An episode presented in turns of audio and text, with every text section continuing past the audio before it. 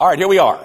Ephesians chapter 5 at verse 25. Let me read you to the end of the chapter. Husbands, love your wives as Christ loved the church and gave himself up for her, that he might sanctify her, having cleansed her by the washing of water with the word, so that he might present the church to himself in might, uh, in splendor, without spot or wrinkle or any such thing, that she might be holy and without blemish. In the same way, husbands should love their wives as their own bodies. He who loves his wife loves himself. For no one ever hated his own flesh, but nourishes and cherishes it just as Christ does the church, because we are members of his body. Therefore, a man shall leave his father and mother and hold fast to his wife, and the two shall become one flesh. This mystery is profound, and I am saying that it refers to Christ and the church. However, let each one of you love his wife as himself, and let, his, let the wife see that she respects her husband. The grass withers and the flower fades, but the word of our God, it endures forever. Hey guys, we're going to talk about this thing um, that you find in verse 31 called one flesh this morning. Um, I want you to know that I have sought to guard my words uh, knowing that this subject just may not be the most um, fitting or suitable for the youngest among us. However, I, I, can't avoid the subject. Um, I guess I could, um, but I'm not going to avoid the subject.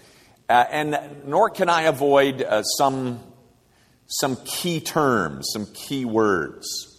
But I want you to know that, that I have taken great pains uh, to keep you from being made uncomfortable. Okay? I promise you. Um, guys, this is a hard sermon to preach. And it's hard not because of the subject matter. That's not the hard part. The hard part is that the text is somewhat unclear. And I hate to say that about any text. I love this book. I, I think it's the book of all books. But this this little portion of it um, has a certain degree of unclarity to it. And, and, and let me show you what I mean. Um, you, will see that Paul is talking to husbands about loving their wives, and, and, he, and, he's, and he's talking about marriage. Isn't he? Yeah, I, I, I, I thought he was. And then he throws this monkey wrench into the machinery at verse 32 when he says this mystery is profound, and I am saying that it refers to Christ and his church. That's the thing. That's the thing that makes this difficult to deal with. Um, are you talking about marriage, Paul? Well, yeah, sort of. Not really, maybe, kind of, sort of. But it refers to Christ and the church. That's the hard part. Now, I don't know how to explain what's going on in the mind of the Apostle Paul. I, am not into the mind of the Apostle Paul, but I've got a, I've got a, I've got a, a thought. Paul, being a bachelor, every time he came up with, came to this subject of one flesh in marriage, his mind immediately raced to the, to the intimacy, the union that existed between Jesus Christ and his bride which is the church. And thus you get this somewhat unclear statement in verse 32. What he seems to do is blend or combine those two things. That is, one flesh in marriage and our union with Christ um, as his people, as his bride. He seems to blend those two. And so am I. Going to blend those two. because I think that's properly handling the text. But in the process of so doing, um, I may confuse you. And, and I, I don't want to do that, but I, I want you to know um, it's because of this little bit of. In fact, he even uses the word mystery. This thing is a mystery. Yeah. It is kind of, sort of. I'm going to do my best. What I have sought to do in my preparation this week is to at least distill this down into one principle that you could take home. And I think I've done that. Um, I want to at least give you or leave you with one thing that you're certain about, that, you're, that, that, that I'm clear about. And, and I think I'm, I'm going to do that. I'm going to divide my comments uh, uh, under two headings. Number one, the principle behind one flesh, and the, uh, the practice of one flesh. That's, um, those are the, the two headings the principle behind one flesh. Let's start there. Guys, um, that's really the main point that I have for you that I, that I think you can take home. And that is this principle behind the one flesh. Um, here it is. Here's the principle. G- give me a couple of sentences. One of the cures for the fractures um, of our marriages is found in two scintillating words one flesh. But I hope you will let me explain that before your minds race off into one rather predictable direction. Here's, here's what, I'm, what I'm saying. The same principle that operates to make a healthy marriage is the same principle that operates in making a healthy soul. And that principle is fidelity. When, when I am unfaithful to Christ, my soul gets sick. When a spouse is unfaithful, the marriage gets sick. So sick that many of them die of, of that sickness. So, so, what I'm saying is this when we think of one flesh, the first thing that should pop into our minds is not whoopee. The first thing that needs to, to flash into our minds is fidelity.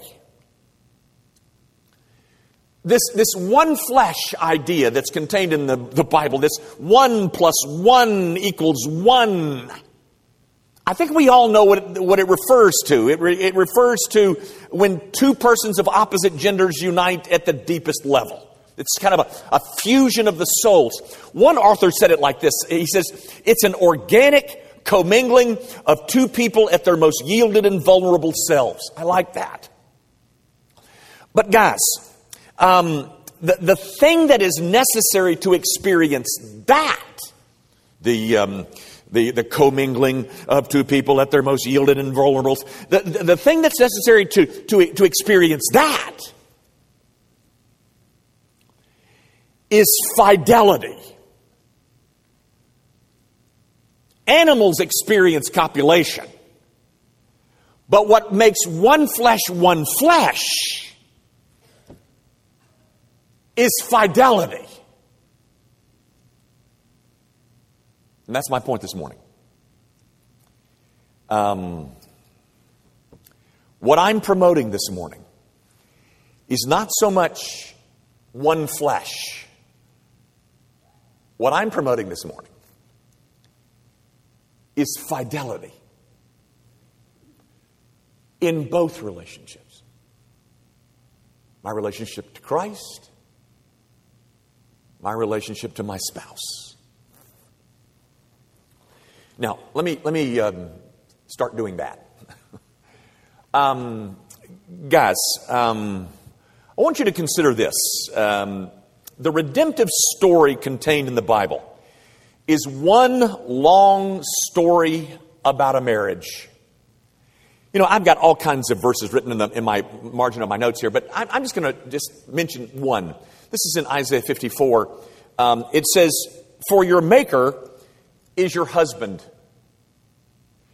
The Bible often uses marital language to describe the, exi- the, the, relationship that exists between Jesus Christ and his people. It's often referring to sin as adultery because it is um, sin is an unfaithful act to my heavenly bridegroom. There's all kinds of language like that in the Bible. Because the Bible contains this one redemptive story, and often it is set in marital imagery. Um, now, if, if that is true, then you would certainly expect the whole idea of one flesh to come up frequently. Well, it comes up several times. The first time it shows up is in, of course, Genesis chapter 2 at the very inception of marriage. But then centuries later, we come into the New Testament, and Jesus also reminds us of this very strange math um, and points to the, the dynamic reorganization in marriage um, by saying, you know, um, um, that a husband leaves his father and his mother and holds fast to his wife, and they shall become one flesh. That's Matthew 19 5. But then he adds something.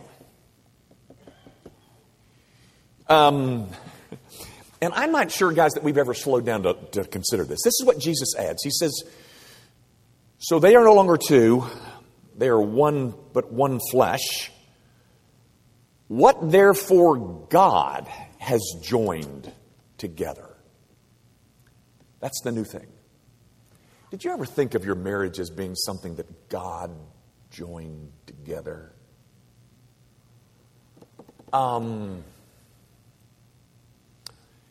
guys, there is in that a hint that there is something more in this one flesh business than, than something purely physical.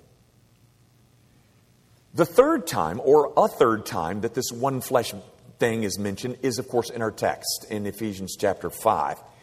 And there, Paul adds something new again. If you're looking at it, it's in um, it's in verse 32. He's, um, he says in verse 31, and the two shall become one flesh. There it is. And then he says in verse 32, this mystery. Wow. This mystery. And then he leaves it for us preachers to try and explain what that is. This mystery um, um, is profound. And then he adds, taking it to a mind blowing level, he says, and I'm saying that it, that mystery, that one flesh, refers to Christ and the church.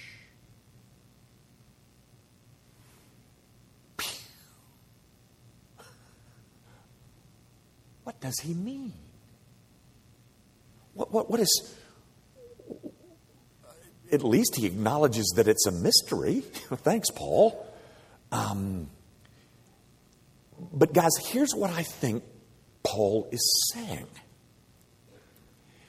He's saying, yeah, yeah, yeah, this, this one flesh thing is profound. But the real reason behind it all is to point us to another groom and another bride. The groom, of course, Christ. The bride, the church. That would be us. Um, the one flesh of all one fleshness is the union that Jesus Christ has with his people. Christ is the ultimate faithful lover. The, the, the point of all this biblical narrative about mar- using marital imagery is to promote an idea about God. And do you know what that idea is? Fidelity. His faithfulness. This whole redemptive story talking about marriage and adultery and your husband and all this business, which then gets translated maritally into this, this one flesh event. But that thing refers you to, says Paul in verse 32, it refers you to the great, faithful groom, to his bride. because of his faithfulness. We are to respond in kind both to him and to our spouses. You know, guys, uh, again, in my, in my study this week, I stumbled across this. I'd love for you to see it if you can find it real quick. It's in Isaiah 56. Um, but if, if, you can't find it, don't worry about it. It's, uh, just one verse in Isaiah 56. Isaiah is writing this great section of his book that's having to do with the suffering servant, and Isaiah 53, of course, is the, is the apex of all of that. And then, then he comes to chapter 56, and he says in verse um, 5, he says this Let not the foreigner who has joined himself to the Lord say, The Lord will surely separate me from his people. Do you understand what Isaiah just said? He says, You who are non Jews but have joined yourself to Yahweh, you Gentile believers who have joined yourself to Yahweh, don't say that eventually I know what's going to happen. Yahweh is going to dump me. Don't say that. Do you know what that would mean? It would mean that the husband of Israel is unfaithful. And that is unthinkable.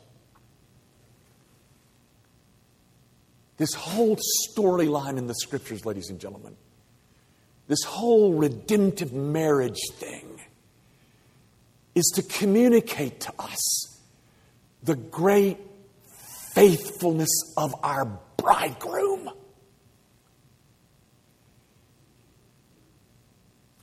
And we are to respond to that faithfulness with a faithfulness of our own to Him and to our spouses.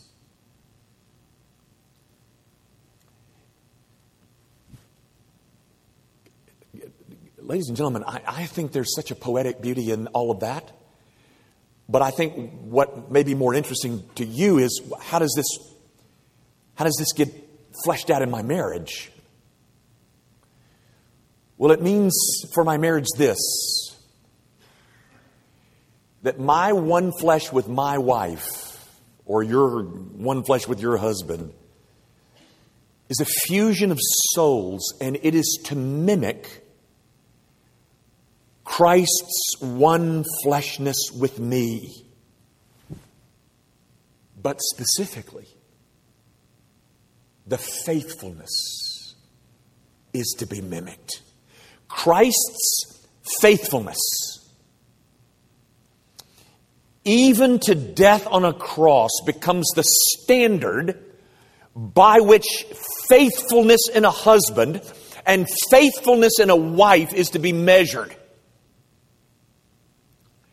and, and it becomes a pattern um, which our love ought to reenact. And in the reenactment of that faithfulness or, or of that one fleshness, it is to shout fidelity.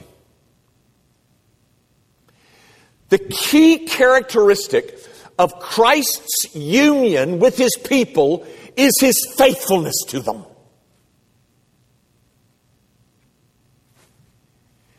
And the key characteristic of the one flesh that exists in my home is to be faithfulness. Now, on top of all that, God gives us one command out of ten. It's the seventh command, as you know. It's a commandment that says, Thou shalt not commit adultery.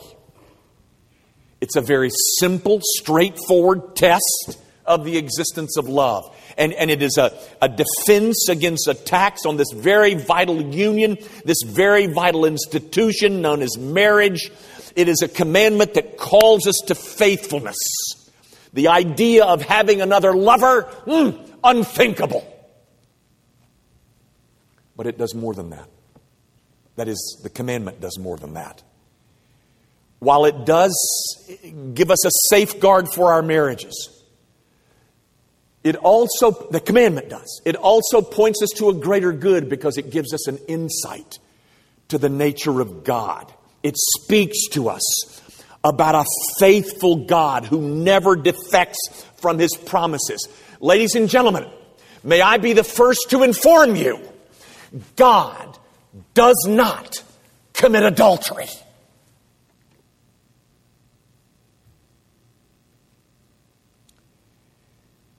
So, our faithfulness is to be in response to His. This, um, this union um, is so mystical, such a mystery, that even the slightest whisper of infidelity can damage the relationship. Well, which relationship are you talking about, Jimmy? Both of them.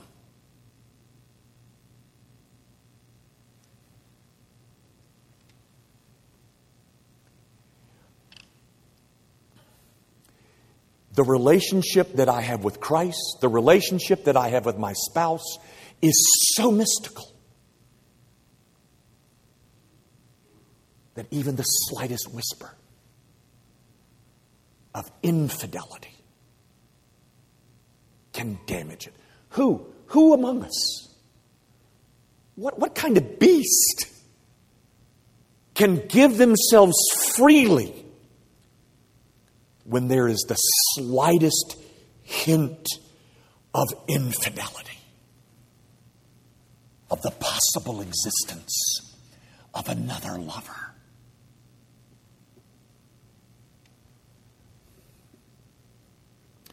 Guys, the horror in so many marriages that I talk to is that the one flesh has been violated. Infidelity.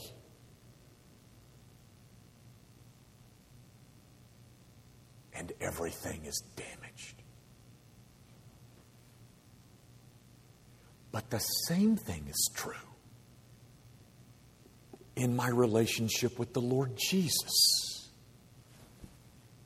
If and when I permit and choose infidelity to Him,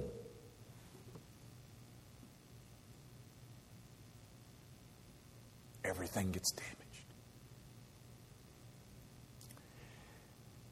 Our Savior will never promise His love to us and then later take it away. Don't ever say that. That's what Isaiah said. That's what he meant.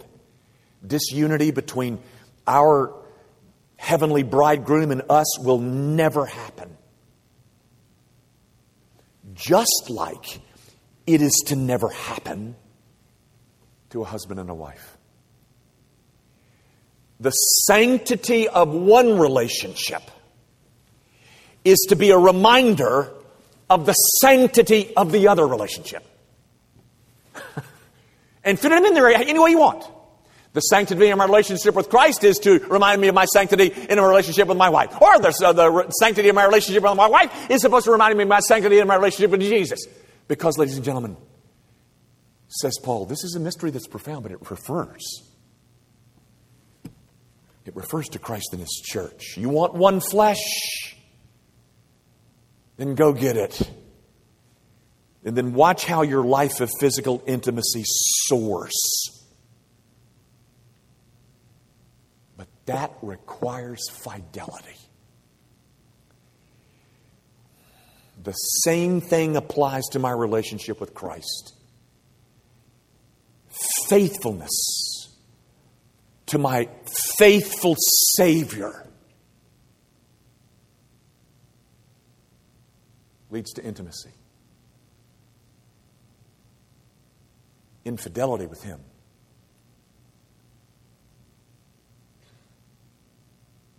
Makes me ill, very ill. Now, guys, that's the principle behind one flesh fidelity. Now, let me, let me um, go to my second point, which has to do with the practice of one flesh. In light of the principle, in light of the principle of fidelity that leads to one fleshness, in light of that, then the first thing that I would point out to you in terms of the practice of one flesh is this. It requires, it demands, it expects zero tolerance for any other lover. You know, my friend, if, if you think that you can look at only a little porn and, and, uh, and get away with that, you've been duped. Or if you, if you think that you can just do a little flirting with someone who's not your spouse and get away with that, you've been duped. Or if you think that you can get away with just a little messing around, you've been lied to. Because of the mystical profundity of this thing called one flesh. It permits of no suitor. And it demands zero tolerance. Guys, sexual love is maximally enjoyed when is it, when it is exclusively given.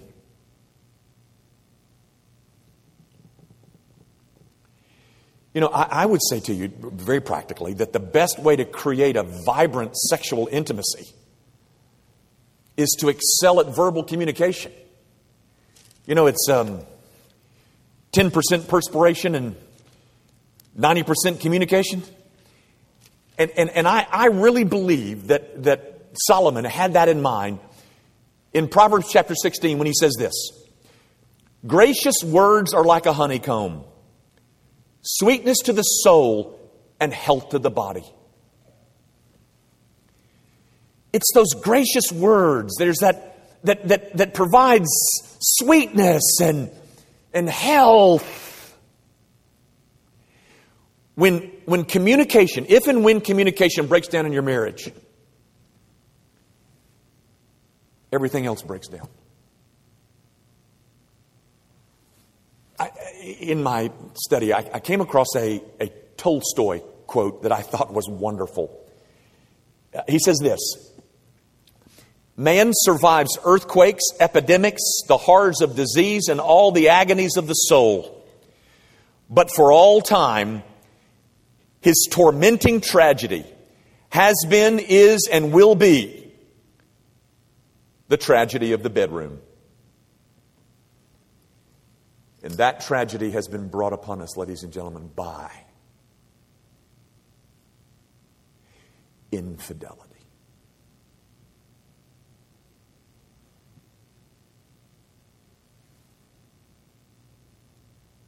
Zero. Zero tolerance. Ladies and gentlemen, by grace, God is making us into some faithful lovers, which, which the world notices.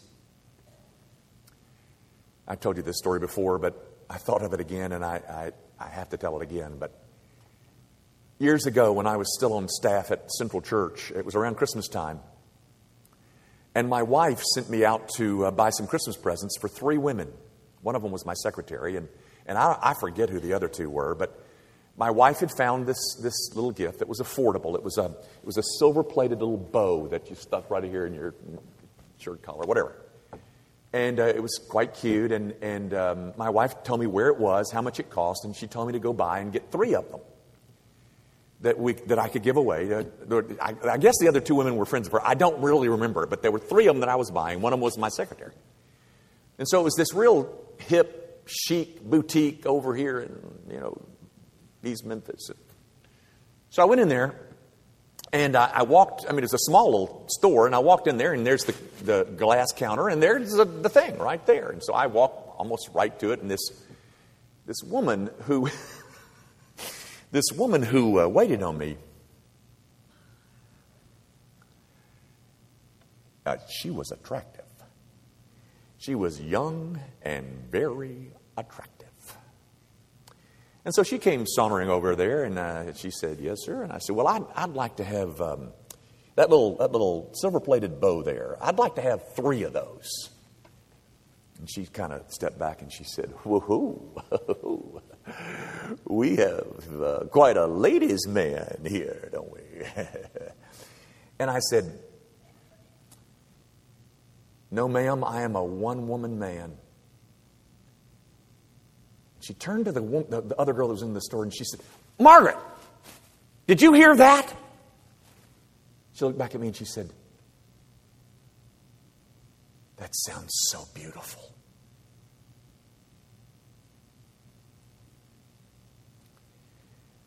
I'm telling you, ladies and gentlemen, our world longs for meaningful relationships. And if you've got one, the Lord has done you a favor. And if we can't give the world anything else,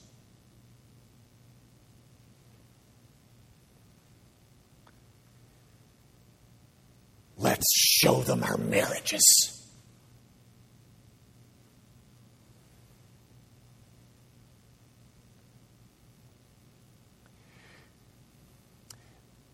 To the student population who might be here or the singles world that might be here, let me say to you that you can practice fidelity because you can make promises as a student or as a single person and, and keep them.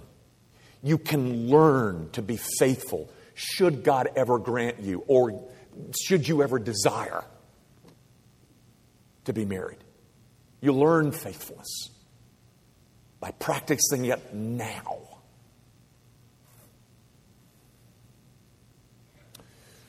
One more thing and I'm done. You know, uh, Proverbs 27 talks about iron sharpening iron. Well, marriage allows for just such a sharpening to take place. And yet it does so in the, in the gentlest way imaginable. Who ever heard of being sharpened against a warm, familiar body of loved flesh.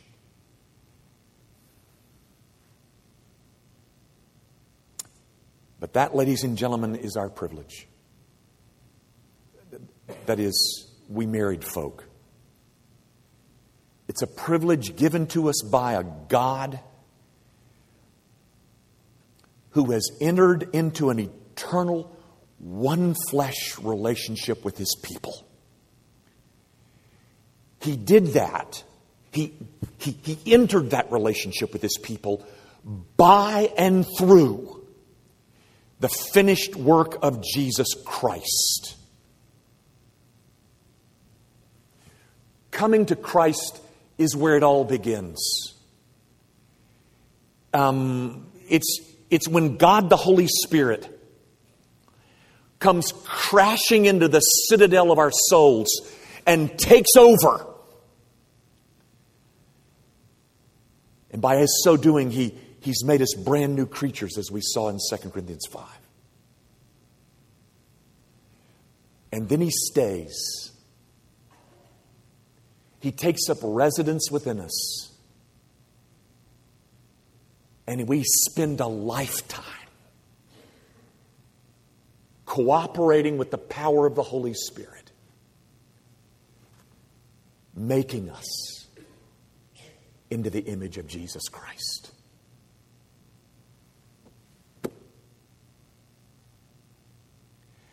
And that, my friend,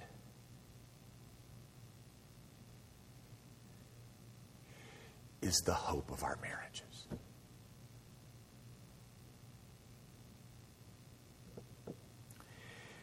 Heavenly Father, I do pray that you will remind us that apart from grace, there's very little hope for us, if any. But because we've been made new, because we have been bought with a price, because the Spirit of God has taken up residence within us, we have a chance to do something that is so, so coveted by the world, so meaningful to us as individuals, so mysterious, so mystical. The one thing that gives us a little bit of insight into our union with Jesus Christ. And so, Father, would you help us do that? Would you help us pull it off? Because we need not just one miracle, but a series of miracles to die to self so that we can serve one another. Father, um, might the world see not how happy we are in our marriages, but might the world be able to take note that they are who they are because of sovereign grace. That what you have done in us is something that we could have never done for ourselves. And we have what we have because you have granted it in grace. Use us, Father, to reach a world that longs to know the beauty of one flesh. We ask it, of course, in Jesus' name.